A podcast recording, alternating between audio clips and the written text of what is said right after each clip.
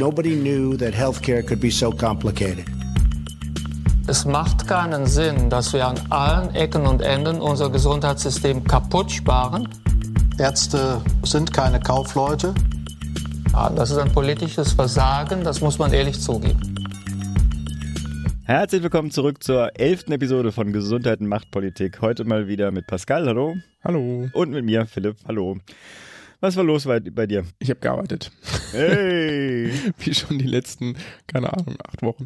Nein, es ist äh, wirklich, also man, man kommt zu, wenn man noch ein, ein Freizeitleben nebenher haben will, neben der Arbeit, habe ich überraschenderweise festgestellt, nee, das war mir auch vorher klar, äh, zu nicht besonders viel insbesondere nicht äh, besonders viel politischem, zumindest noch nicht. Ich probiere gerade eben erstmal den Sport in mein Leben zu integrieren. Das ist schon irgendwie anstrengend genug. Ähm, außerdem bin ich ja jetzt, ach, das kann ich vielleicht erzählen. Ich bin äh, bei uns in der Klinik ähm, jetzt Assistentensprecher. Oh. Habe ich es schon mal erzählt. Äh, und daher für allen möglichen Quatsch verantwortlich. Weil du noch nicht genug zu tun hast? Weil ich noch nicht genug zu tun habe, richtig. Zum Beispiel, wie sehen die Dienstzeiten über Weihnachten und Silvester aus? Mhm. Oder wie machen wir das an bestimmten Feiertagen etc. Jetzt war ja diese Woche, diese Woche war ein doppelter Feiertag, ne? mhm. ihr erinnert euch alle. 31.10. Nicht, nicht alle, aber ja, nicht alle und überall, mhm. aber ja. Naja, aber zumindest der 31.10. war überall genau, frei. Genau.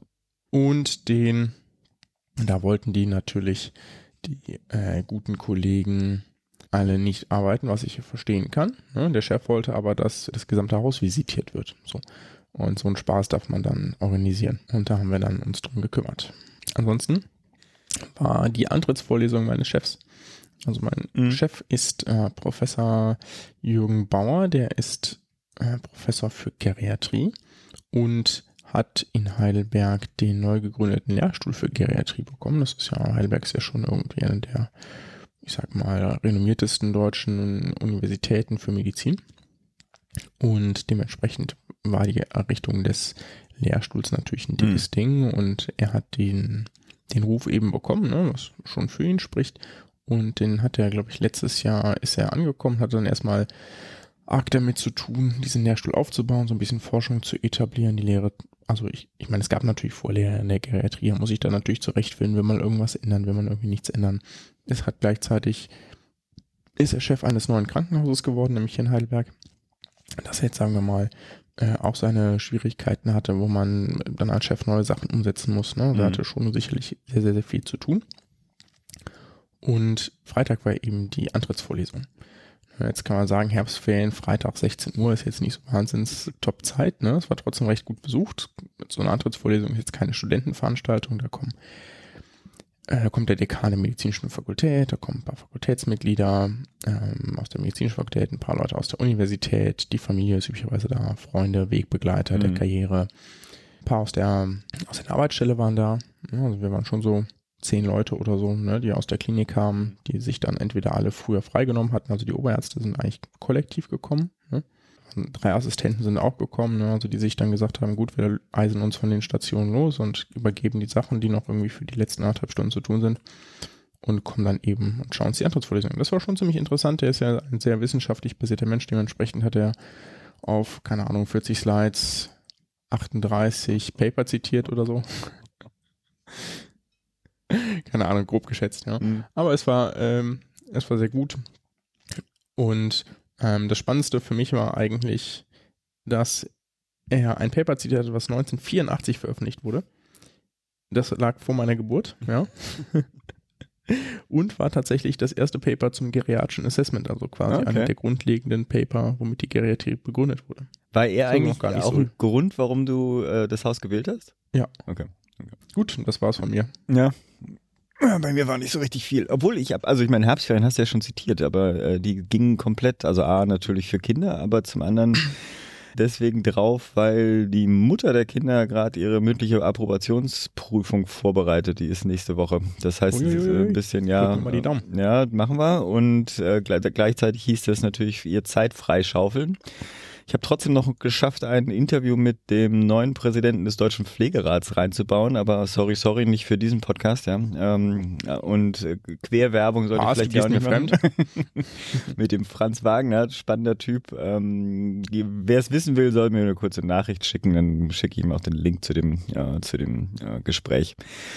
Gut, Sollen wir mal endlich mal mit den News machen? Fang mal an, Sondierungsgespräche, was passiert da? Ja, es gibt weiterhin Sondierungsgespräche, noch sind sie nicht gescheitert. Abwarten kommt noch. Ja, verhalten, genau. Und am 30.10.2017 wurde der Sondierungsstand zu Arbeit, Rente, Gesundheit, Pflege und Soziales, also alles, was man irgendwie Soziales nennen kann, veröffentlicht. Und uns interessiert natürlich nichts davon, außer die Gesundheit. Ja, die Und Pflege, man, ja. wird, hm? Und Pflege? Und Pflege, pardon, pardon. Und das findet man in dem Papier, das wir verlinken werden. Das gibt's aus verschiedenen Quellen. Wir werden das aus meiner Lieblingspartei verlinken. Hey, wer ist das denn? Tja. Äh, ab Seite 3. So, und was natürlich irgendwie klar ist, es gibt so ein paar Basics, die man nochmal aufschreibt, obwohl das eigentlich klar ist. Ich zitiere uns ein, die Überzeugung, dass sich die Menschen in unserem Land auf eine gute medizinische und pflegerische Versorgung verlassen können müssen, unabhängig von ihrem Einkommen und Wohnort. Bla, Mhm. Also was die schon sagen, ist, dass sie irgendwie sich für eine flächendeckende Sicherstellung der Versorgung im ländlichen Raum und in unterversorgten Quartieren, also auch in Städten kümmern wollen. Ne? Das ist schon irgendwie da im Fokus. Eine Fachkräftesicherung, insbesondere in der Pflege, ne? Und eine besondere Unterstützung der Pflegenden. Also das ist schon angekommen, diese Botschaft, dass das ähm, Problem ist. Und sie haben sich schon auf vier Punkte geeinigt, nämlich eine integrierende und sektorübergreifende Bedarfsplanung. Das hatten Mhm. wir hier auch schon mal im Podcast diskutiert. Ihr seht, wir sind am Zahn der Zeit.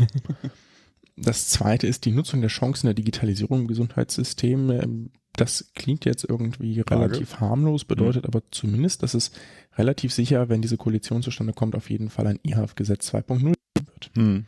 Ne? Und vielleicht auch ein 3.0, also dass man da schon weiter vorantreiben wird. Ne? Dann, das hatten wir hier auch schon diskutiert, die Weiterentwicklung der Notfallversorgung, denn hier besteht ein besonderer Handlungsbedarf. Das haben sie offensichtlich auch erkannt, dass das derzeit nicht tragbare Zustände annimmt. Und dann etwas, das ich zumindest vermuten würde, von den Grünen da hineingekommen ist, die Verbesserung der Situation der Geburtshilfe. Ja, das ist ja so ein klassisches Grünthema. Ja, erzähl mal, ich habe ich auch gelesen und gleichzeitig, ich, was meinen die eigentlich? Ich meine, es geht wahrscheinlich um diese Haftpflichtversicherungsproblematik äh, in der Geburtshilfe, aber äh, wie konkret äh, soll das dann jetzt gelöst werden? Also die selbstständigen Hebammen sollen äh, gestärkt werden.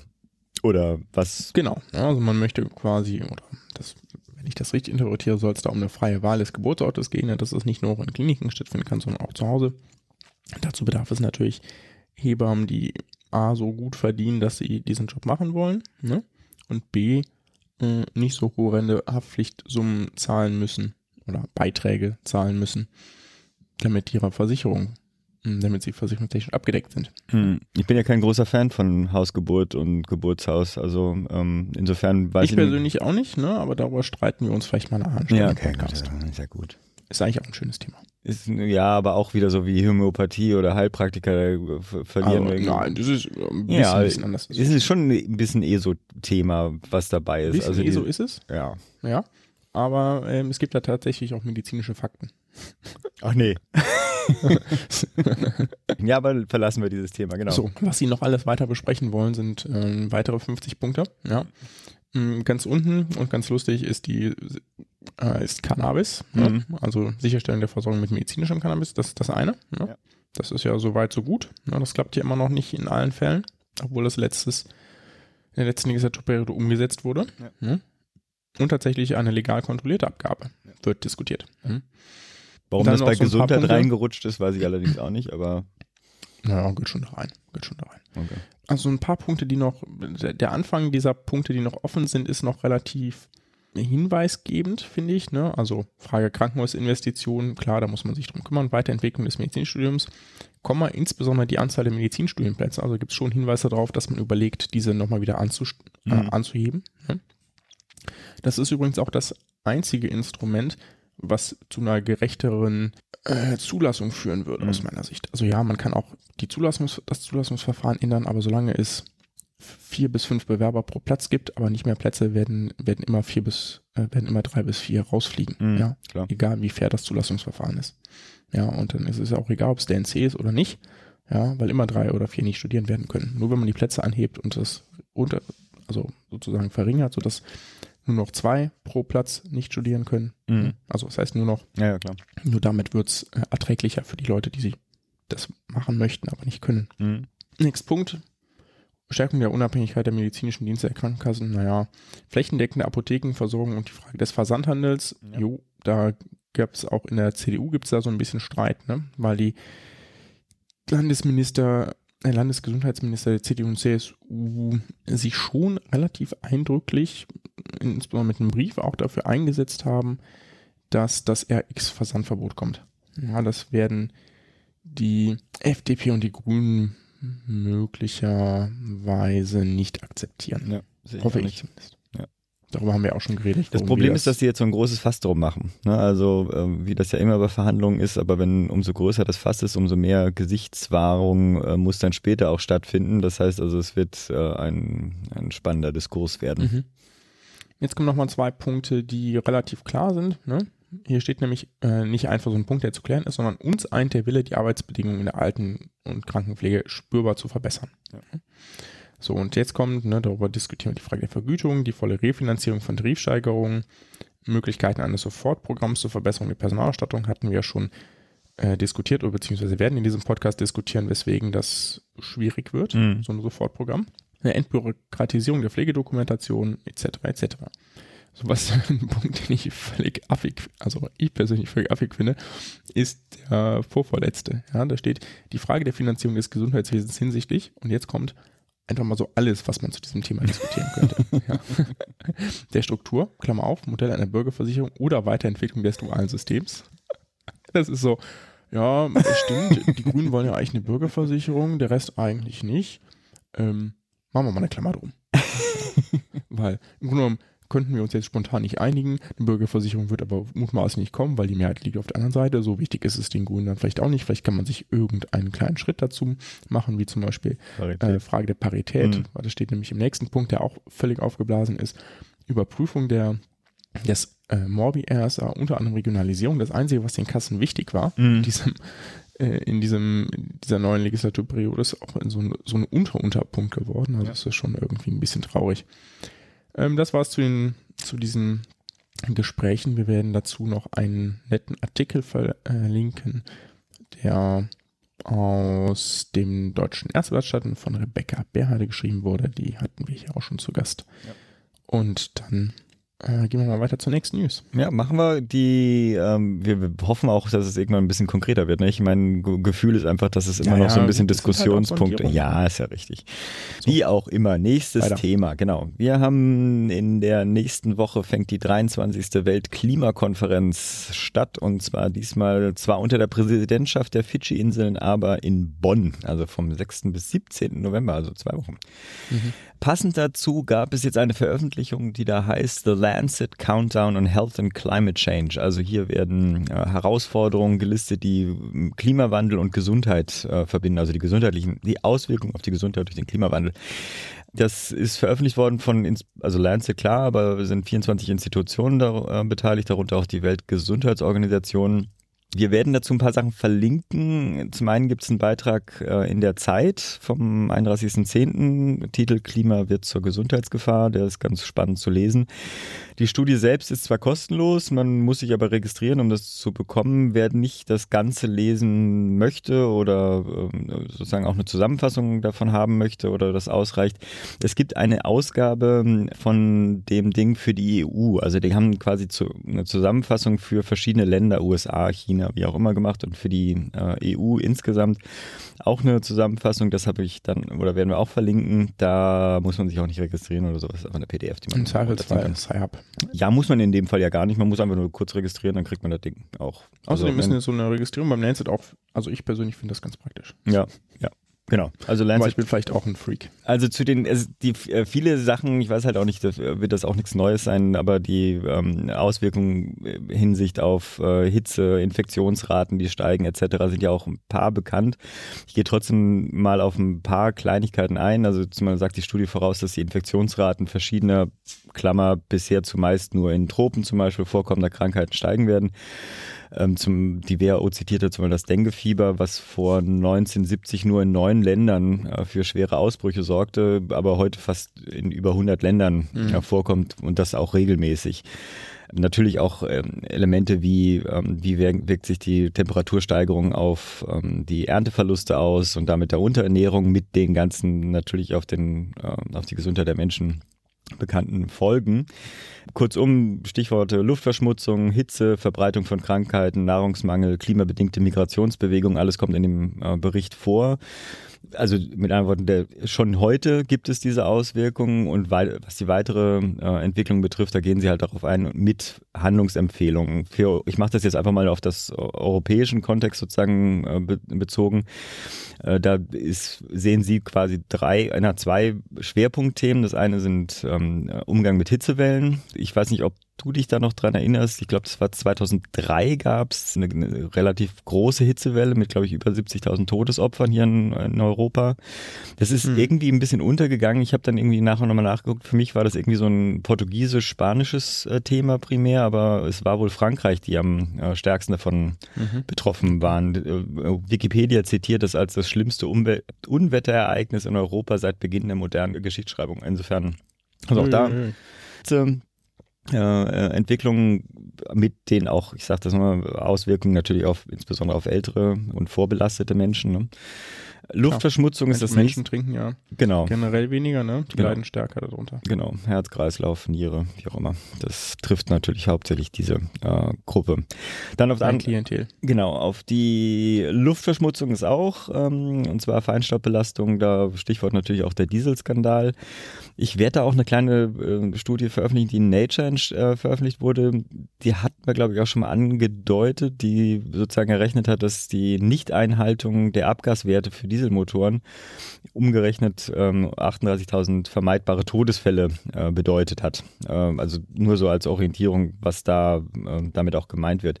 Das Interessante fand ich, also die gehen natürlich dann auch auf einzelne Länder ein. Ähm, leider fällt äh, da Deutschland extrem, also wenn man mal Germany äh, Google, also sucht in dem Dokument, dann kommt das leider nur im negativen Kontext oder fast nur im negativen Kontext vor. Äh, nämlich insbesondere bei der Luftverschmutzung äh, fällt Deutschland dann negativ auf und zwar bei dem Stichwort langsamer Ausstieg aus der Kohlekraft. Wir sind hier voll beim grünen Thema, merke ich ja. ja ähm, zu den ja, vier Top Polluters in der EU gehört nämlich auch ähm, das drittgrößte Kraftwerk Deutschlands und zwar hier die, ja, wie heißt das, Jensch, Jenschwalde oder sowas da in der Lausitz, dieses Riesending. Und damit war auch dann ist auch die erste Empfehlung dieser Veröffentlichung die Sicherstellung, dass Deutschland und Polen einen nationalen Kohleausstiegsplan entwickelt und implementiert irgendwann, ich weiß nicht, weiß nicht, wie es dir geht, aber bei solchen internationalen Veröffentlichungen finde ich das irgendwie peinlich, wenn dann irgendwie so Deutschland gerügt wird, aber weiß auch nicht, warum ich da so eine, so eine, so ja, eine Sensibilität habe. Schon, schon auch gerechtfertigt, ne? Und dann muss man sich mal überlegen, dass die FDP irgendwie immer noch dagegen hetzt, ne? Ja. Das ist halt auch irgendwie geil. Ja. Ich finde es, ich finde so, ja, wir können Kohle nicht abschalten, so. Ja, Leute, also wenn ihr, wenn ihr einmal so ein bisschen irgendwie an, Ex, euch an Experten halten würdet, ja, und vielleicht ausnahmsweise mal nicht an Experten, die irgendwie Wirtschaftslobbyisten sind, ne, dann äh, würdet ihr feststellen, dass so ziemlich jeder empfiehlt, die abzuschalten. ja? Die einzigen, die es irgendwie nicht gecheckt haben, seid ihr. Ja. Ich, Aber wir machen jetzt kein, kein Koalitionspartner-Bashing. Gut, gehen wir weiter. Oh, jetzt gehen wir hm. weit weg. Weit weg, ja. Australien. Ja. Sommer. Australien, es gab da fängt der Sommer an, haben die es gut, Alter. Ja. Ja, Entschuldigung. Australien zahlt keine Homöopathie mehr. Das war die Schlagzeile, die die äh, Apotheke ad hoc diese Woche verlinkt hat. Oder letzte Woche, ich bin gerade gar nicht so sicher. Letzte Woche. Das habe ich direkt mal mit aufgenommen und habe da nachgeguckt, was das denn bedeutet. Und zwar hat das australische Gesundheitsministerium die Kostenübernahme für 17 alternative Behandlungsmethoden, darunter Homöopathie, gekippt. Jetzt muss man äh, wissen, das habe ich nämlich mal so ein bisschen recherchiert für uns, wie kommt das zustande? Die machen gerade eine größer angelegte Gesundheitsreform. Mhm. Und zwar in der gesetzlichen Krankenversicherung wird das generell schon nicht bezahlt. Ja, das muss man wissen. Okay. In Australien gibt es aber neben der gesetzlichen Krankenversicherung äh, diverse private Kostenträger, die dann eben bestimmte Sachen ergänzen. So. Mhm. Und die kriegen Erstattung aus dem Gesundheitswesen, ja, also okay. Zuschüsse. Mhm. So. Und unter anderem eben auch für Behandlungsmethoden, die man, die man als alternative Heilmethoden bezeichnen würde. So. Und in dieser geplanten Gesundheitsreform wird es so sein oder soll es so sein, dass diese Heilmethoden keine Zuschüsse mehr generieren. Sprich, private Kostenträger dürften die rein theoretisch noch finanzieren. Okay. Ne? Ja aber dürfen dafür aber keine Kostendeckung mehr durch das Gesundheitsministerium erwarten. Sprich, entweder macht man das und die Beiträge werden teurer, das ist ja auch ein, mhm. legitimes, ein, ja. äh, ein legitimer Grund, das finde selbst ich. Ne? Also Ich meine, wenn man sich versichern möchte, um irgendwie, ähm, man findet bestimmt eine Versicherung, die irgendwie für bestimmte Beiträge dann einem alternative Heilmethoden erstattet. Das ist ja auch ein legitimes Anliegen. Ne? Kann man zwar für Muge halten, aber man kann ja jede mögliche Versicherung abschließen. Man kann ja auch seine Beine versichern. Ja? Und in diesem Fall ist das aber schon ein dickes Ding. Die werden nämlich ähm, auch zum Beispiel Yoga-Therapie nicht mehr bezahlen, Tai Chi, Pilates, Kinesiologie, Ja, Reiki Mhm. selbst. Also ist aber auch manuelle. Therapie Ja. etc. etc. Und zwar gab es dazu wohl eine, eine, eine große Meta-Analyse unter Federführung des Leiter Medizinalbeamten. Ich habe das probiert zu finden und habe es nicht gefunden. Mhm. Was ich allerdings gefunden habe, der Hintergrund oder der zumindest mir irgendwie spontan ins Gedächtnis springende Hintergrund war ja die Studie des National Health and Medical Research Council, die 2015 öffentlich, veröffentlicht wurde. Da ging, das war ja die große Studie, die viel Aufsehen erregt hat, weil das das erste Mal war, dass hier eine staatliche Organisation klar gegen Homöopathie ausgesprochen hat. Oder zumindest das erste Mal. Ja, das war nicht das erste Mal, aber das erste Mal, dass sie das mit einer solchen umfangreichen Arbeit hinterlegt haben. Und das ist meines Wissens zu diesem Zeitpunkt auch die umfangreichste Arbeit zu Homöopathie, die vorliegt. Ja. Und die schreiben eben, based on the assessment of the evidence of effectiveness of homeopathy, NHMRC concludes that there are no health conditions for which there is reliable evidence that homeopathy is effective. War so lustig. Äh, No evidence for any condition. Ja, schön. Ja. Ja. Äh, Ich kann das jetzt leider nicht mit so einem geilen Aussie-Akzent vorlesen, aber immerhin. Wir werden das, die Studie und das Statement auch äh, verlinken. Und ich habe mal noch so zwei News, äh, werden wir auch verlinken, aus dem australischen Kreis der Medien, ja, wo die so ein bisschen über diese, diese Gesundheitsreform äh, schreiben, ne, damit man sich das noch so ein bisschen durchlesen kann. Ja. Aber erstmal kümmern wir uns um die richtigen Probleme und reden Ja. mit der Pflege. Genau, okay. Ich äh, will trotzdem Werbung machen für das Netzwerk Homo Homöopathie, verlinke ich auch. Gut, dieses Gespräch heute mit Max Zelezinski haben wir ein Gespräch geführt. Er ist seit 2015 Gesundheits- und Krankenpfleger an der Charité in Berlin. Ehemaliger, als ich ihn angesprochen hatte, dachte ich, das wäre er noch ehemaliger Sprecher der Bundesarbeitsgemeinschaft Junge Pflege. Das ist eine AG im äh, Deutschen Berufsverband für Pflegeberufe, also DBFK. Ist jetzt aber Vorstandsmitglied, passt ja auch super, der European Nursing Students Association, der ENSA. Äh, und auch noch, das äh, kommt auch noch in dem im Gespräch vor, Mitglied des erweiterten Initiatorenkreises der Allianz Pflegekammer Berlin. Das sind immer so lange Titel. Genau. Würde ich sagen, ab zum Interview oder willst du noch was ergänzen? Nö. Okay.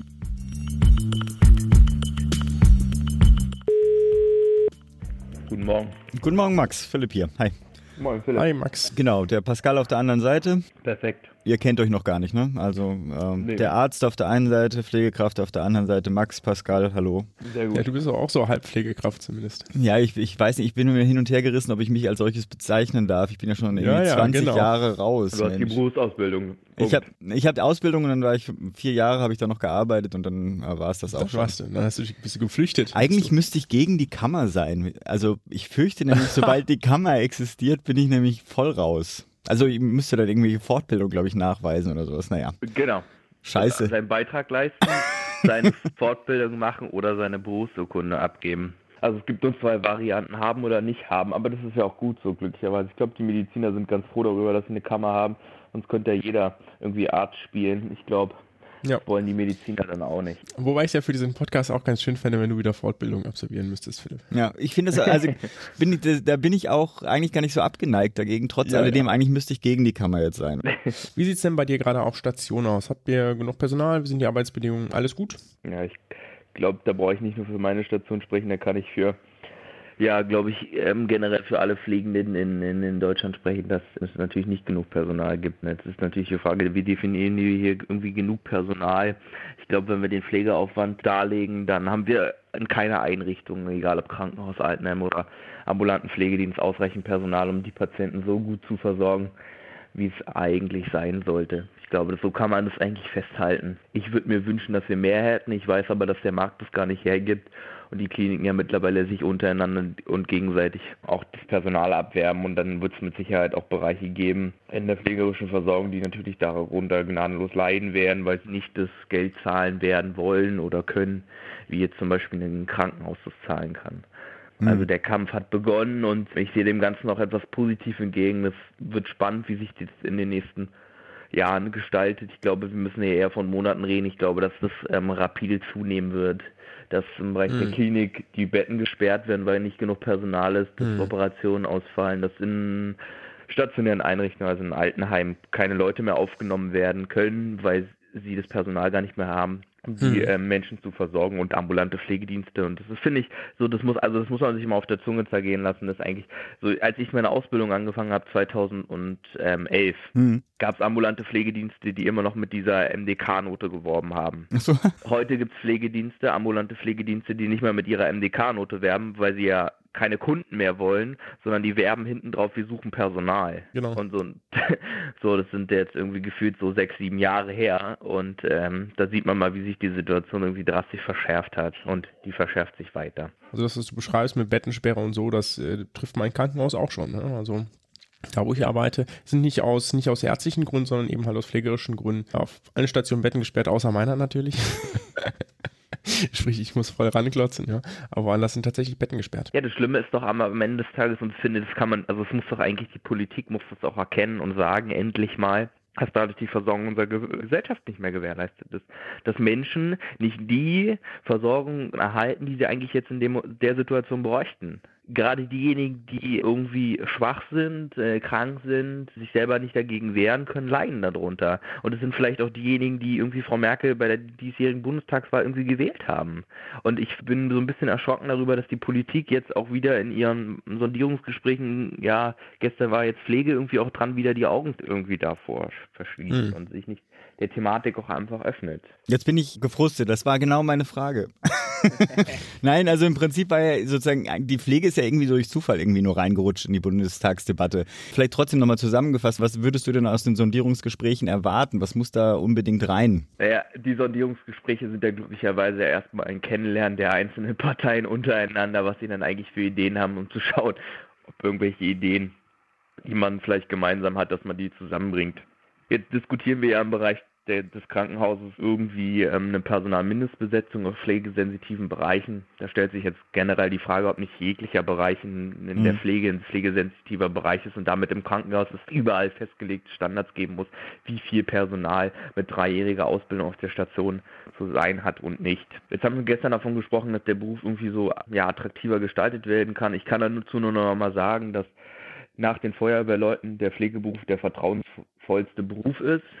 Jetzt stelle ich mir daraus die Frage, oder die stellt sich mir einfach, ist, wie kann es sein, dass der Beruf so unattraktiv ist? Ich glaube, dass wir zwei zentrale Probleme haben im Bereich der Pflege. Das ist einerseits die ähm, schwierige Möglichkeit, sich weiterzuentwickeln in der Form, dass man Karriere machen kann. Das ist für Leute, die ein Abitur haben, super unattraktiv. Das heißt, dem kann man Abhilfe schaffen, wenn man daraus generell ein Studium macht. Ganz klar.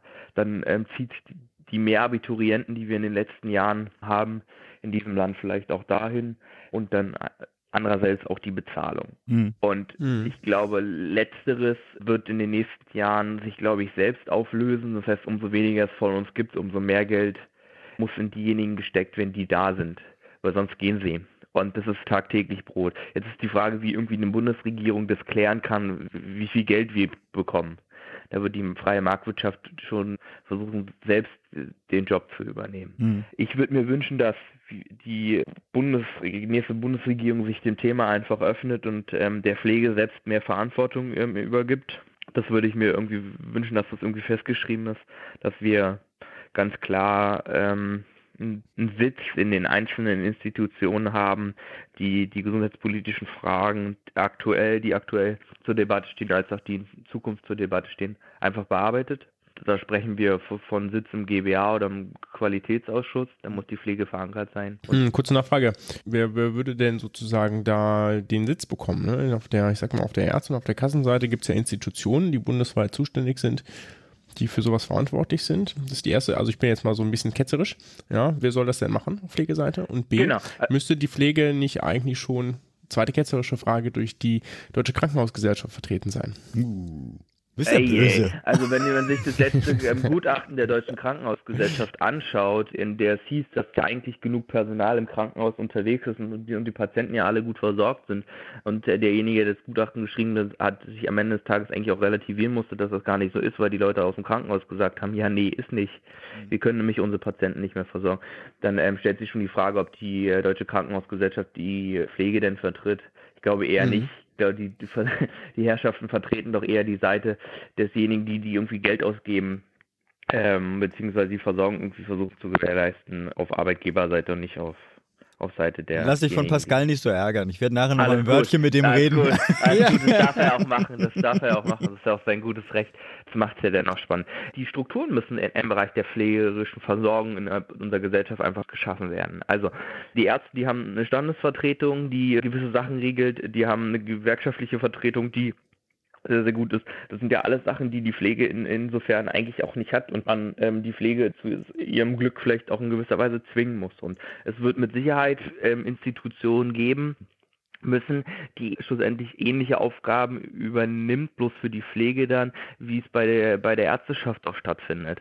Um das genau das so gut funktioniert, weil wir dürfen nicht vergessen, und das ist das, was ich immer als äußerst schwierig achte, dass wir leider immer die Perspektive vergessen, die derjenige, den wir betreuen, nämlich einnimmt. Mhm. Sondern wir immer nur gucken, was, was betrifft uns jetzt oder was betrifft die Institution und nicht was betrifft denjenigen, den wir zu versorgen haben. Und da, da glaube ich, müssen wir uns einfach noch deutlich weiterentwickeln. Sodass sicherlich ähm, es da in den nächsten Jahren Leute geben wird, die da sitzen. Und die gibt es bei den Ärzten ja auch zuhauf. Also die- ich glaube, die Ärzte, dass sie n- sich, glaube ich, nicht darüber beschweren müssen, dass sie gut vertreten sind. Also wer das sagt, dass die Ärzte nicht gut verankert sind in den einzelnen politischen Gremien, der lügt. Ja. Oder, Pascal? Nö, nö, die sind, die, sind, die, sind, die sind gut verankert, ne? Ich meine, die Frage kann man sich natürlich immer stellen, ob das die richtigen Leute sind, die da sitzen. Ja, da bin ich jetzt auch mal so ein bisschen selbstkritisch, ne? Aber ähm, die haben auf jeden Fall ist generell ähm, über den Schnitt der Jahre geschafft, ihre politischen Interessen gut zu vertreten oder vertreten zu lassen. Ich grätsch da mal ganz kurz rein, weil ich habe so ein bisschen das Gefühl, dass es da ganz gut äh, passen würde. Vielleicht hast du es auch so ein bisschen damit angedeutet. Du setzt dich ja auch für, ich glaube jetzt primär die Berliner, aber ähm, das Prinzip äh, Pflegekammer ein. Willst du vielleicht kurz umreißen, wieso du dich dafür engagierst? Ist das genau der Grund der, der Partizipation? vielleicht auch, was das ist. Äh, für, richtig. Für Leute, Ja, die, das, die also- mit dem Begriff vielleicht nichts anfangen können. Okay, die Kammer ist eine Körperschaft des öffentlichen Rechts, die als Standesvertretung ähm, dazu dient, die pflegerischen Belange zu klären auf politischer Ebene. Ich glaube, das kann man so am Reißen und ist eine Heilberufekammer und hat zum Heilberufegesetz auch Heilberufekammergesetz, glaube ich, genauso verankert wie die Ärztekammer, Zahnärztekammer, also übernimmt Standesaufgaben. Ähm, hat im gleichen Atemzuge aber auch einen Auftrag, und zwar ähm, die Versorgung der Gesellschaft zu ge gewährleisten. Das heißt, jeder Einzelne, der ähm, pflegerisch versorgt wird, hat die Möglichkeit, sich auch einer, an die Kammer zu wenden und zu sagen, ey, könnt ihr mir mal sagen, ob das, was die da so machen, Hm. auch eigentlich richtig ist. Macht, machen die ja bei den Medizinern auch.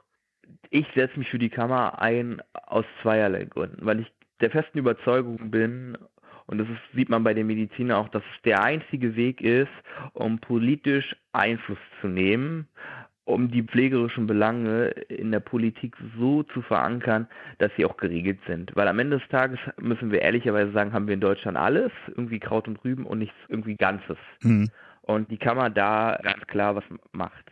Und jetzt, wenn wir dann nach Rheinland-Pfalz schauen, die kümmern sich jetzt so gerade um die Berufsordnung und, und definieren die auch, kümmern sich so um, um Fort- und Weiterbildung, wie das gestaltet werden muss.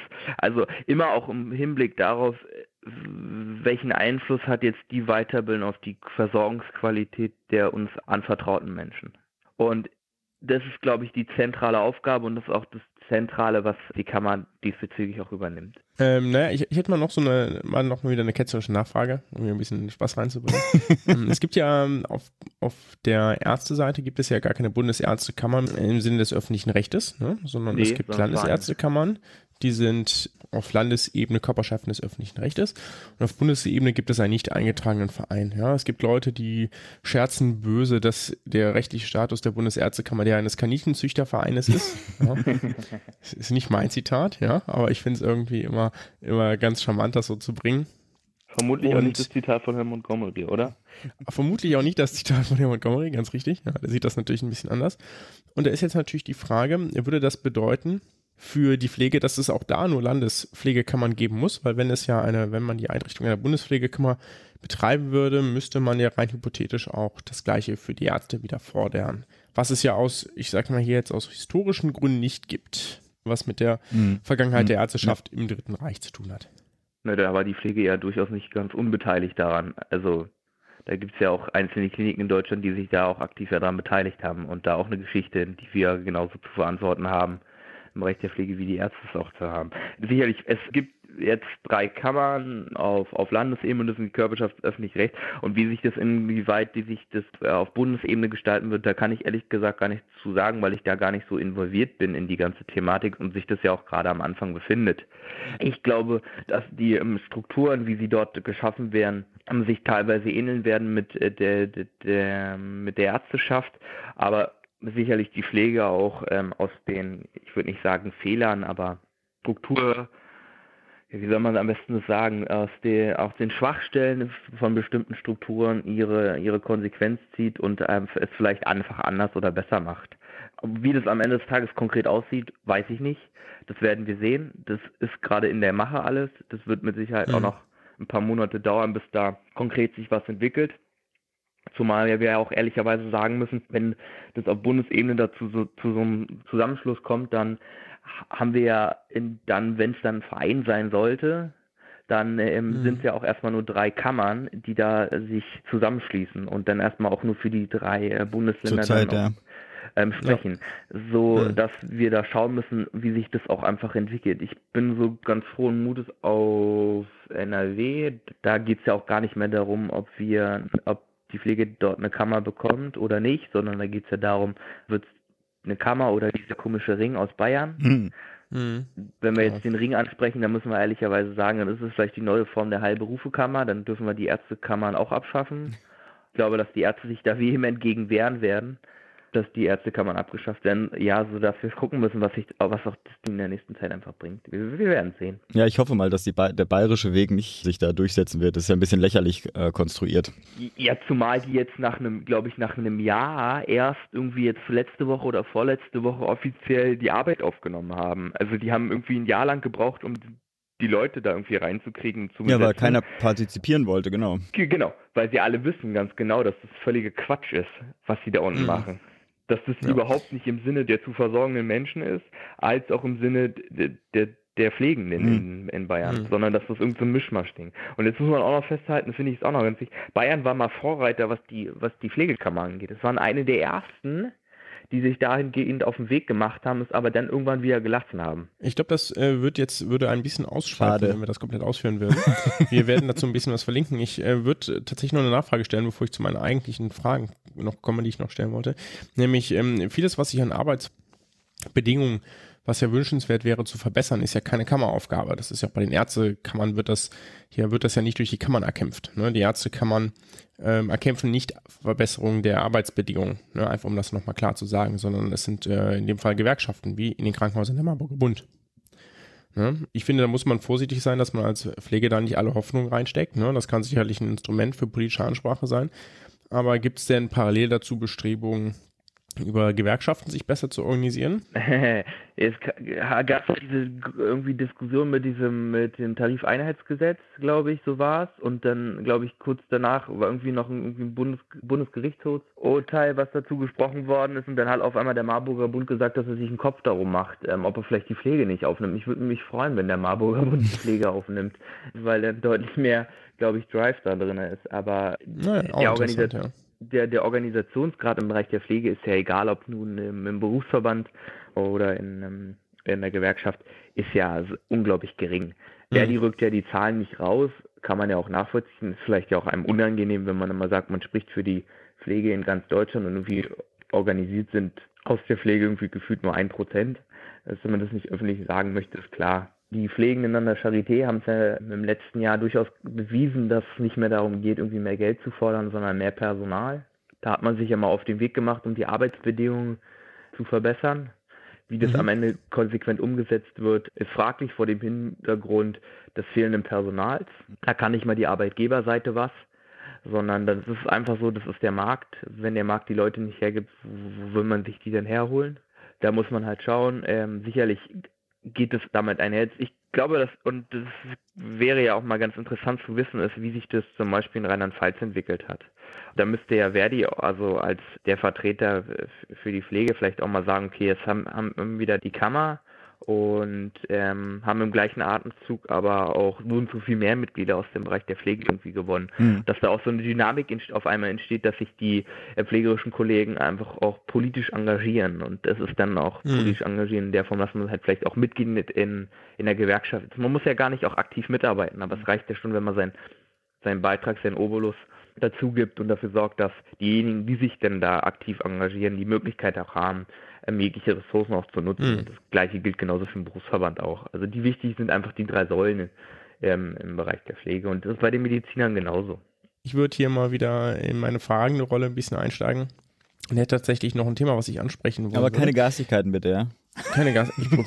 Ich, ich schau mal. Ähm, das Thema Ausbildung ist mir noch ein Anliegen, weil wir sprechen jetzt ja mit einem Vertreter der Jugendpflege. Ne? Das ist ja, wir haben ja probiert jetzt hier, oder wir probieren in verschiedenen Interviews verschiedene Interviewpartner ranzuholen. Und die junge Pflege und die Bundesarbeitsgemeinschaft Junge Pflege setzt sich auch für die sogenannte Generalistik in der Ausbildung ein. Äh, magst du einmal ganz kurz erklären, was das ist und warum es sie geben sollte? Warum gibt es die bei den Medizinern und nicht bei den Pflegenden? Um jetzt mal den Ball auch zurückzuspielen. Die Mediziner werden auch generalistisch ausgebildet und spezialisieren sich dann ähm, nach dem Studium auf einen Fachbereich, sodass das im Hinblick auf, auf den zu Versorgenden ja durchaus ganz sinnvoll ist. Generalistik bedeutet ähm, hier in dem Fall, dass es halt nicht diese Aufsplittung dieser ähm, äh, drei Berufszweige gibt, ähm, Bereich der Altenpflege, Kinderkrankenpflege und Krankenpflege, sondern dass alle drei gemeinsam drei Jahre lang lernen, egal ob Studium oder Ausbildung und dann die Möglichkeit haben, sich für einen Bereich nachher zu entscheiden und damit auch die Möglichkeit haben, in ihrem Berufsweg, und das ist das, was es ja dann attraktiv macht, vielleicht auch nochmal zu wechseln. Also die Perspektive mhm. zu haben, okay, ich habe jetzt keine Lust mehr irgendwie auf Krankenhaus, ich möchte jetzt irgendwie im Bereich der Langzeitversorgung gehen uh, und muss jetzt nicht nochmal irgendwie on top was lernen, sondern habe durch die Ausbildung, durch ähm, die generalistische Ausbildung die Möglichkeit, weil ich es gelernt habe, auch da nochmal zu arbeiten. Mhm. Ist bei den Medizinern ja nichts anderes. Also ich kann mein Fahrrad für Innere machen und danach nochmal irgendwie den Nephrologen on top draufsetzen und bin dann nachher irgendwie nur noch nephrologisch unterwegs. Die Realität, wir hatten das ja in den News ein bisschen äh, mal gemacht, die Realität ist ja jetzt so ein, so ein komischer Zwischenweg, ne, mit so einer Testphase. Äh, willst du zur, also zwei Sätze zu der aktuellen Lösung äh, sagen? Naja, ähm, wie, warten wir doch einfach mal diese Ausbildungs- und Prüfungsordnung ab, die ja die neue Bundesregierung irgendwie auch zusammenbauen muss. Ich hoffe, dass diejenigen, die die, die Pflege vertreten und dahingehend auch Experten sind, auch da angehört werden und da auch Mitspracherecht haben. Das wäre ja zumindest mal ein Fortschritt, was die Regierung angeht und damit die Politik. Wir werden sehen, was passiert. Ich bin der festen Überzeugung, dass, und das ist das Eigentor, was sich diejenigen geschossen haben, die sich vehement dagegen ausgesprochen haben, ist, dass diejenigen, die ein Abitur haben und die Wahl zwischen Ausbildung und Studium haben, damit ähm, das Studium wählen werden und es wird weiter ausgebaut. Da bin ich mir ziemlich sicher, weil es einfach deutlich attraktiver ist als eine klassische Ausbildung, weil man einfach mehr Entwicklungsmöglichkeiten hat. Wenn wir uns jetzt diese Struktur mal anschauen, dann ist es so, dass wir den Generalisten haben, dann haben wir diejenigen, die zwei Jahre gemeinsam lernen und dann sich nach zwei Jahren nochmal spezialisieren und dann hätten wir auch noch, und das ist auch die Frage, wie das irgendwie geklärt wird, weil das eigentlich meines Wissens nach auf ähm, Landesebene geklärt sein muss, ist diese Helferausbildung von zwei Jahren. Ja. So, und diejenigen, die Alten und ähm, Kinder ähm, Krankenpflege lernen, die haben überhaupt gar keine Möglichkeiten im, im europäischen Ausland zu arbeiten. Das ist super unattraktiv, weil man überhaupt mhm. keine Möglichkeit hat, mal woanders hinzugehen, ohne dass das, an, also das wird einfach nicht anerkannt. Ähm, das heißt, auch diejenigen werden sich das gut überlegen, ob sie nicht vielleicht einfach drei Jahre diesen Generalisten machen und dann nochmal schauen, ob sie sich spezialisieren so dass ich da ziemlich sicher bin, dass am Ende des Tages diejenigen, die ein Abitur haben, die Studium machen und diejenigen, die kein Abitur haben, den Generalisten wählen und wir dann einfach eine generalistische Ausbildung nach dieser Testphase haben werden. Mhm. Gut, alright. Ich äh, hätte noch eine letzte Frage. Du bist ja noch relativ frisch aus der Ausbildung raus, also ne, so, im, so im Verhältnis. Wie sehr war das bei dir Ausbildung und wie sehr so ein C1, Do1, Teach One, also quasi äh, Learning by Verantwortungsübernahme für eine halbe Stationsseite? Ja, äh, ich glaube, da, also da müssen wir, glaube ich, unterscheiden zwischen theoretischer und praktischer Ausbildung. Die theoretische Ausbildung war klar gesteuert und ähm, da ging es darum, erstmal einerseits natürlich die Theorie zu lernen, aber das auch praktisch zu verbinden. Wir hatten, ich hatte eine ganz gute Ausbildungsstätte, die ähm, versucht hat, in, in Form von Skills Lab, problemorientierten Lernen, also viel auch von den Medizinern auch abgekupfert, das irgendwie uns gut zu festigen, auch äh, trittsicher zu machen, um in der Praxis auch zu bestehen. Die Praxis natürlich ist ähm, ganz oft fernab der Schule und da hieß es dann im ersten Ausbildungsjahr, mach mal. Im zweiten Ausbildungsjahr, du bist ja jetzt schon so weit, das Examen ist nicht mehr ganz so weit weg, du kannst doch und äh, am Ende des Tages im dritten Ausbildungsjahr, du hast ja schon, mhm. ähm, jetzt mach mal.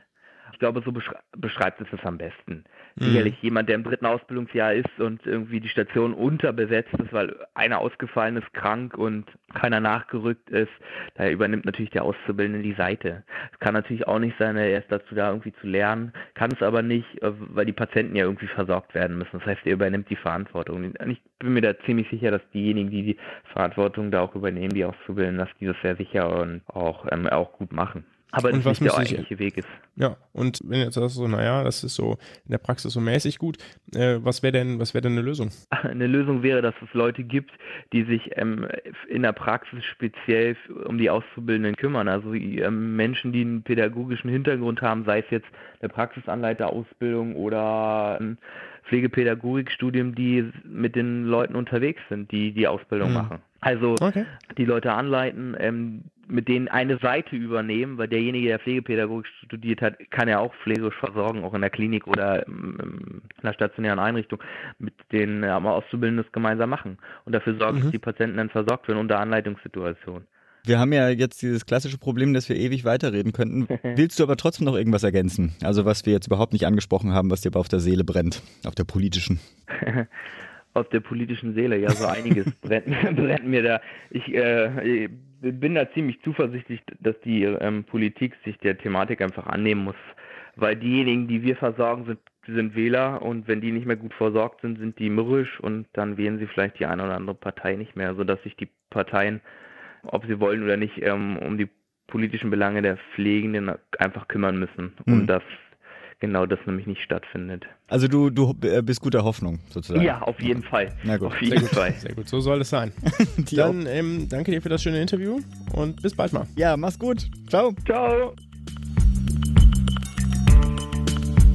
Das war unser Interview mit Max. Ich fand's ja super. Ich mag den ja. Ich fand's auch sehr spannend ähm, und sehr gut. Der ist ja doch sehr mit sehr viel Herzblut dabei, das ja. macht es immer spaßig. Ja. Ich äh, hatte ja auch die Gelegenheit, ihn zweimal zu ärgern, mit so zwei, drei Fragen zwischendrin. Ich äh, möchte nochmal hier ausdrücklich erwähnen, äh, dass ich kein Fan davon, also dass es mir schon klar ist, dass sie, dass die Pflege nicht adäquat durch die Deutsche Krankenhausgesellschaft äh, vertreten wird. Aber da das eine These ist, die durchaus vorkommt, äh, wollte ich diese Frage mal einbringen. Was ich relativ, also das war mir schon klar, ähm, dass das kommen wird. Was mir schon irgendwie noch aufgefallen ist, ist, dass es irgendwie zwar Bestrebungen irgendwie nach einer Bundespflegekammer gibt, aber dann auch auffällt, dass es ja wenn es keine, keine Bundesärztekammer gibt im Sinne von einer institutionalisierten Einrichtung, ja, mhm. dann wird es natürlich auch schwer, das irgendwie im GBA vertreten zu lassen, ne? weil jemand aus einem nicht eingetragenen Verein, was ich in den GBA zu packen, hm, ich weiß nicht, ne? Es gibt ja aus gutem Grund, dass da nur, also ich meine, bei den Patientenvertretern ist das nicht viel anders, ne? mhm. ne? aber die haben auch kein Stimmrecht, ne? Und die Pflege würde ja, wenn dann auch Stimmrecht haben wollen, verständlicherweise. Da muss man sich nochmal gut, gut überlegen, wie man das macht. Ne? Ich glaube, am ehesten könnte man fast den Pflegerat irgendwie als Mitglied gewinnen. Aber das ist ja eine Diskussion, die wir jetzt mit ihm da nicht zu Ende geführt haben.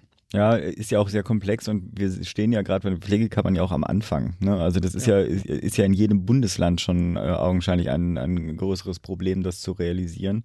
Mit ja, das wird sich durchsetzen. Äh, hoffen wir mal, aber ich meine, wenn solche Versionen von Pflegeringen in Bayern äh, die Norm werden, dann hat das, bringt das auch niemanden weiter. Und mhm. es gibt ja auch da, das hatten wir ja schon mal, es sind ja seltsame politische Konstellationen, die dann dafür und dagegen äh, sich stark machen. Ne? Also mhm. ich meine, genau CDU mal dafür, mal dagegen. Das ist ja tatsächlich nichts Bundeseinheitliches, sondern jedes Land macht ja sein eigenes Ding. Bin, ich bin nicht gespannt. Und auch da nochmal mein Dank an äh, Max. Leider viel zu wenig solche engagierten Typen, ne? aber wenn das in der Pflege ein bisschen sich verbreiten würde, dann hätten wir auch einige der Probleme nicht, die wir zurzeit diskutieren. Ja, was ich auch noch ganz äh, lustig fand, war eigentlich, äh, dass er sich ja vorgestellt hatte, oder er sagte, er, er würde sich wünschen, oder wenn der Marburger Bund auch die Pflege vertreten würde. Äh, so klar war es nicht, aber ja. Mhm. Weiß, Ja, was du, welche Stelle so du meinst, Richtung, ja. ne? ja. Und da dachte ich so, das wäre ja schön spannend gewesen, ihn jetzt mit der guten Grit Genster zusammenzubringen, mit der wir vorher diskutiert haben, von Verdi, die sich ja, die ja für sich sagen, dass sie die Pflege vertritt, ja. Ne, das tun sie ja auch, aber ja, gut, ja. Hm, äh, Genau, aber ja. offensichtlich äh, scheint das aus seiner Sicht, oder ist das vielleicht aus seiner Sicht nicht optimal oder weiß ich nicht. Also da scheint es ja offensichtlich auch ein bisschen, könnte man vorstellen, dass es da Redebedarf gibt. Ja, ich, ähm, also ich habe ja in dem Fall die Einstellung, dass das Problem, glaube ich, ist weniger, welche Gewerkschaft das äh, dann tatsächlich ist. Und ich glaube, die Verdi macht das eigentlich schon ganz gut. Das Problem ist tatsächlich, dass es einfach, dass die Partizipation nicht da ist. Ne? Also wenn einfach Mhm. zu wenig sich daran beteiligen und wenn, äh, was wenn der Organisationsgrad von einem Prozent irgendwie in einem Betrieb ist, dann kann man auch als äh, welche Gewerkschaft auch immer das ist, aber dann hat man natürlich keine, keine, keine Hebel in der, in der Hand, um da tatsächlich was zu machen. Insofern, ähm, ich glaube einfach, äh, die Motivation von Max äh, doch bitte umsetzen in werdet äh, Mitglied einer Gewerkschaft, wäre, glaube ich, da die beste, die beste Entwicklung. Genau. Ja, Okay, kommen Ja. wir zum Medizinmux. kommen wir zum Medizinmux. Today's doctors, drugs, and medical devices truly work medical miracles, but there are some as phony as a $3 bill. Der Medizinmux, was hast du uns denn mitgebracht heute? Ich hab, ähm, wollte eigentlich mehr Themen vorbereiten, um ein bisschen Auswahl zu haben, ein anderes Thema zu wählen, habe aber tatsächlich diese Woche äh, nur geschafft, ein Thema vorzubereiten. Alter, du Ähm, bist immer so transparent. Sag einfach, du hast das vorbereitet, was es. Ja, ihr könnt mir auch äh, gerne Sachen schicken, die ihr glaubt, dass die gut zum Medizinmux passen. Ich habe noch so ein paar Themen auf Lager, die ich irgendwo gefunden habe, die ich irgendwo mal vorbereiten muss, ausführlich, weil das kostet schon immer ein bisschen Zeit. Ja. Und wir beschäftigen uns heute mit Robotic Assisted Surgery. Wie bin ich da drauf gekommen? Ich habe im Journal der American Medical Association geblättert, naja, online. Und da gab es ein ziemlich gutes Editorial. Aber erstmal vielleicht zum Thema selbst. Mhm. Ähm, ich persönlich, ja, ich bin jetzt ja kein Chirurg, ne? aber ich würde sagen, es gibt so drei Stadien der Chirurgie in den letzten Jahren und Jahrzehnten. Das erste war die Prälaparoskopie, ne? also da, wo man, ähm, vielleicht kurz erklärt, Laparotomie bedeutet, man macht einen Schnitt in den Bauch, ja, zum Beispiel in den Bauch, Mhm. gehe jetzt hier mal vom Bauch aus, oder und äh, öffnet sich damit einen optimalen Zugangsweg mit Blick über die Organe etc Mhm. ähm, Laparoskopie, also mit K, ist das Ganze, äh, was man auch Schlüssellochtechnik nennt. Also mit so irgendwie drei kleinen Schnitten, wo dann so ja, kleine Rohre in den Bauch gesteckt werden. Dann wird da Gas eingeleitet, Mhm. ne, sodass sich das Ganze aufbläht der, und man sozusagen Übersicht gewinnt im Bauch. Ne? Das ist diese sogenannte Schlüssellochtechnik oder minimalinvasive Technik. Mhm. Denn vor dem, der Entwicklung oder der Ausbreitung der Laparoskopie hatte man eigentlich irgendwann gedacht, man sei so am Höhepunkt der Chirurgie angekommen. Man hatte lange und viele Studien dazu gemacht, was denn der beste Zugangsweg in der Chirurgie ist äh, für bestimmte Erkrankungen. Also wie operiere ich am besten eine Blinddarmentzündung, wie operiere ich am besten eine Halbdickdarmentfernung, ne? also solche Sachen. Äh, Und dann kam die Entwicklung der Laparoskopie und damit hat sich diese Frage so ein bisschen wieder übrig. Man sagte, ja, es gibt jetzt ja völlig neue Zugriffswege ne? und es ist viel, teilweise viel angenehmer, weil die Narben viel kleiner sind. Viele Leute wünschen sich ja auch nicht nachher eine große Narbe davon zu tragen. Und das dritte Stadium sind die Chirurgieroboter, so aus meiner Sicht. Und die roboterassistierte Chirurgie nimmt zu. Äh, ich habe probiert, Zahlen zu finden. Das ist nicht so einfach. Habe jetzt aber was, was ich euch präsentieren kann. In Deutschland gab es im Dezember 2016 88 Robotersysteme in Deutschland, im Ge- Gesamtdeutschland scheint so zu sein. Ja. Okay. Aus der Viszeralchirurgie gibt es zumindest ein paar Zahlen. Und zwar gab es im Jahr 2010 exakt vier Eingriffe mit Robotern. Ja. Im Jahr 2012 schon 50 und im Jahr 2015 dann schon über 800. Okay. Ihr seht, das ist eine steile Entwicklungskurve. Den, die Zahlen dazu werden wir verlinken. Und der Klassiker oder ich glaube das einzig zugelassene System ist das sogenannte Da Vinci-System. Deswegen wird man davon auch häufiger mal hören. Mhm. Das ist, bedeutet, der Chirurg sitzt im gleichen Raum üblicherweise wie der Patient. Rein hypothetisch muss er das nicht. Mhm. Praktischerweise passiert das. Sitzt an einer Konsole, in dem man mit dem Kopf quasi drinsteckt und seinen Arm auch. Sitzt, ja, kann man sich vorstellen, wie so ein, ja, weiß ich auch nicht. Computerspieler. Also ungefähr die Größe einer Wahlkabine. ja. Und bedient den Roboter, der vier Arme hat und der am Patienten arbeitet. Die Lagerung ist dabei ziemlich wichtig. Ab und zu müssen Patienten umgelagert werden, sprich ist es so oder so unumgänglich, dass jemand dabei ist. Und der Chirurg, der sitzt üblicherweise direkt dabei, weil es rein theoretisch passieren kann, dass man wechseln muss. Also dass man den Roboter quasi aus dem Spiel lassen muss und selbst weiter operieren muss. Ne? Es gab tatsächlich auch schon eine transatlantische OP, einfach um zu gucken, ob es funktioniert. Das geht also. Wer ne? hat sich denn dafür bereit erklärt? Hm? Wer hat sich denn dafür bereit es nicht. erklärt? Ja. So, der Chirurg sitzt, sieht in dieser Konsole übrigens ein 3D-Bild. Ne, Die Kosten sind ungefähr 1,5 bis 2 Millionen für die Anschaffung Mhm. von diesem Gerät und so 150.000 für die Instandhaltung. Okay, Ähm, ohne Operationskosten natürlich. mhm, klar. Jetzt gab es nämlich diese letzten Tage zwei Arbeiten aus dem Journal der American Medical Association und zwar, ich zitiere, äh, das ist wie ein geiler Titel für dich. äh, Effect of robotic assisted versus conventional laparoscopic surgery on risk of conversion to open laparotomy among patients undergoing resection for rectal cancer, the ROLA randomized clinical trial.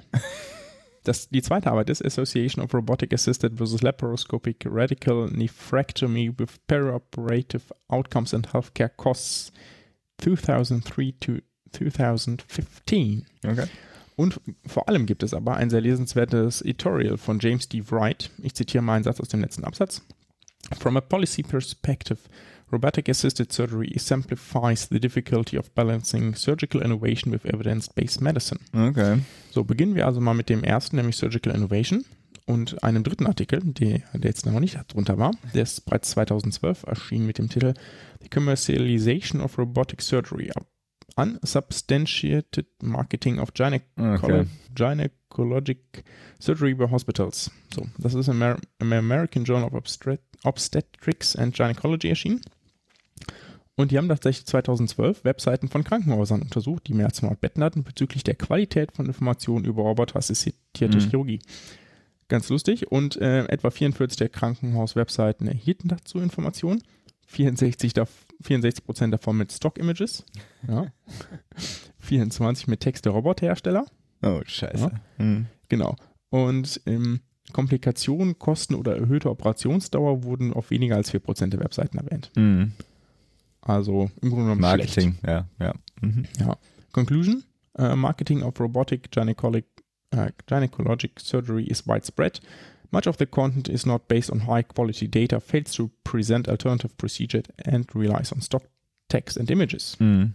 Ist ein Drama, weil es letztlich bedeutet, ähm, dass es angepriesen wird von den Krankenhäusern und als modern und wir können das und so und die Risiken außer Acht gelassen werden. Jetzt zur Evidenz. Hm, Die eine Studie zur OP von Rektalkarzinom, 471 Patienten, RCT, also eine gute Mhm. Studie, hat keinen Unterschied gefunden zwischen Laparoskopie und Roboter bezüglich der Notwendigkeit zum Switch, also dass man dann doch Mhm. äh, direkt offen operieren muss. Ne? Aber auch keine Unterschiede bei Komplikationsraten, Mortalität oder Lebensqualität. Aber die Roboterchirurgie dauert länger und die Kosten pro Fall waren höher. Die Studie zu radikalen Nephrektomien war eine Beobachtungsstudie mit Krankenhausdaten. Mhm. Äh, Die Anzahl der Roboter-OPs stieg im Beobachtungszeitraum, aber es gab auch da keine Unterschiede bezüglich Komplikationen oder Bluttransfusion, aber wieder längere OP-Zeit und mehr Kosten. Mhm. James D. Wright schreibt, Roboter-OPs sind zwar häufig der Laparotomie überlegen, aber wie es scheint, nicht der Laparoskopie. Ne? Was ich aber ganz spannend fand, ist, offensichtlich hat der Anstieg der roboterassistierten OPs teilweise auch zu einem Anstieg der Laparoskopien geführt, zum Beispiel bei der Hysterektomie. Das hat in diesem Fall vielleicht auch Vorteile. Mhm. Ja. Zurzeit ist die Lage aber so, es fehlen klare Belege für viele Operationsfelder, dass roboterassistierte Chirurgie laparoskopische Chirurgie überlegen ist. Mhm. Ja, man muss sich also als Patient auch gut überlegen, ob man das machen will, nur weil es fancy klingt. Mhm. Und wenn man im Gesundheitswesen ist, ob man das zahlen möchte, weil bis zu einem möglichen Beweis kostet das vor allem mehr Geld. Mhm. Klar. Das ist der Mux der Woche. Spannend. Ich bin ja ein Fan von allen äh, Science-Fiction ähm, Ja. äh, Innovationsgedöns, aber sagen wir Ja, so, ich hatte ja, schon, kommen. Ja, genau, aber es scheint noch nicht in der Form zu sein. Ich hatte eigentlich ein bisschen spekuliert, dass zumindest die, was weiß ich, äh, Komplikationsraten, Infektionsraten oder sonst was dann doch einen kleinen mhm. Unterschied dann machen. Also ich meine, es wird kein großer Schritt sein, ne? weil dafür ist das Gesundheitssystem dann doch zu, zu gut schon. Es ist natürlich die äh, Frage dann, inwiefern dann einfach so unter Umständen quasi äh, professionelle Fachärzte quasi dann auf einmal dann auch im Lande OPs anbieten könnten, wenn man halt diesen Schritt macht, dass man halt sagt, okay, ja, der ist dann genau, nicht mehr aber Wenn man dann doch wieder wechseln muss, ist es natürlich genau, Käse, ne? Genau. Aber dann muss man dahin fliegen. Ja, genau. Gut, nee, okay. das war's für heute. Dann genau, bis, bis dann. in zwei Wochen. Bis dann. Ciao. Ciao. Wenn ihr mit uns in Kontakt treten wollt, nutzt ihr am besten unseren gemeinsamen Twitter-Account. Das ist gmp-podcast. Wenn ihr mit Pascal oder mir direkt in Kontakt treten wollt, findet ihr E-Mails oder auch Twitter-Accounts am besten auf unserer Homepage. Das ist www.gesundheitmachtpolitik.de. Da könnt ihr auch Kommentare hinterlassen, Themenvorschläge, Interviewpartner vorschlagen etc. pp. Freuen wir uns sehr, hilft uns auch für die weitere Arbeit. Wenn ihr bei iTunes vorbeigeschaut habt, freuen wir uns natürlich auf eure Bewertungen, eure Kommentare. Hilft uns sehr. Auf der Homepage findet ihr aber auch noch andere Optionen, wenn ihr uns weiter unterstützen wollt. Bis dahin, bleibt gesund und macht gesund.